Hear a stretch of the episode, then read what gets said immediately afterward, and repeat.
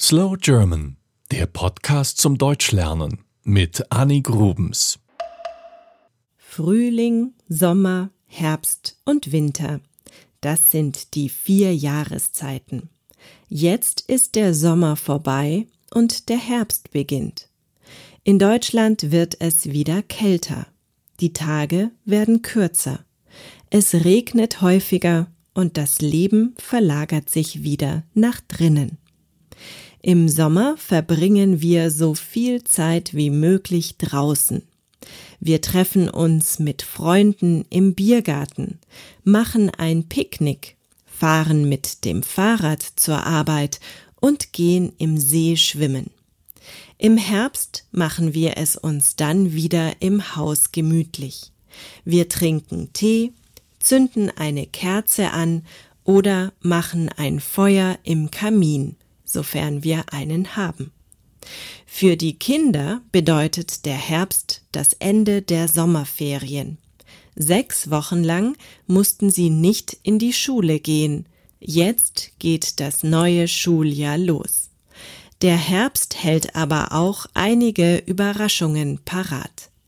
Bei einem schönen Spaziergang können die Kinder durch das raschelnde Laub laufen, Kastanien sammeln, um damit etwas zu basteln, oder besonders schön gefärbte Blätter sammeln, die sie dann als Deko trocknen können. Die Getreidefelder der Bauern sind jetzt abgeerntet, das Erntedankfest wird gefeiert. Dieses Jahr gab es leider keine gute Ernte, vor allem für die Obstbauern. Im April hat es noch einmal geschneit und viele Blüten sind erfroren. Im Herbst legen auch Eichhörnchen und Mäuse ihre Vorräte für den Winter an und sammeln eifrig Nüsse. Die Bäume lassen ihre Blätter fallen und besonders empfindliche Pflanzen, wie zum Beispiel Zitronenbäumchen, müssen wir jetzt ins Haus holen, damit sie nicht im Winter erfrieren.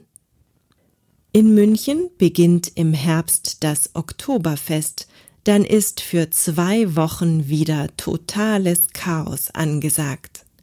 Meistens ist während des Oktoberfests schönes Wetter. Man nennt diese Zeit auch Altweibersommer. Warum? Ganz einfach, weil die Spinnen jetzt ihre Fäden durch die Luft ziehen und diese aussehen wie lange weiße Haare.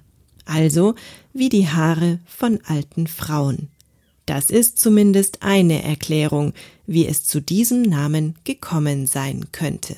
Das war Slow German, der Podcast zum Deutschlernen mit Annik Rubens. Mehr gibt es auf w w w punkt slow german punkt com.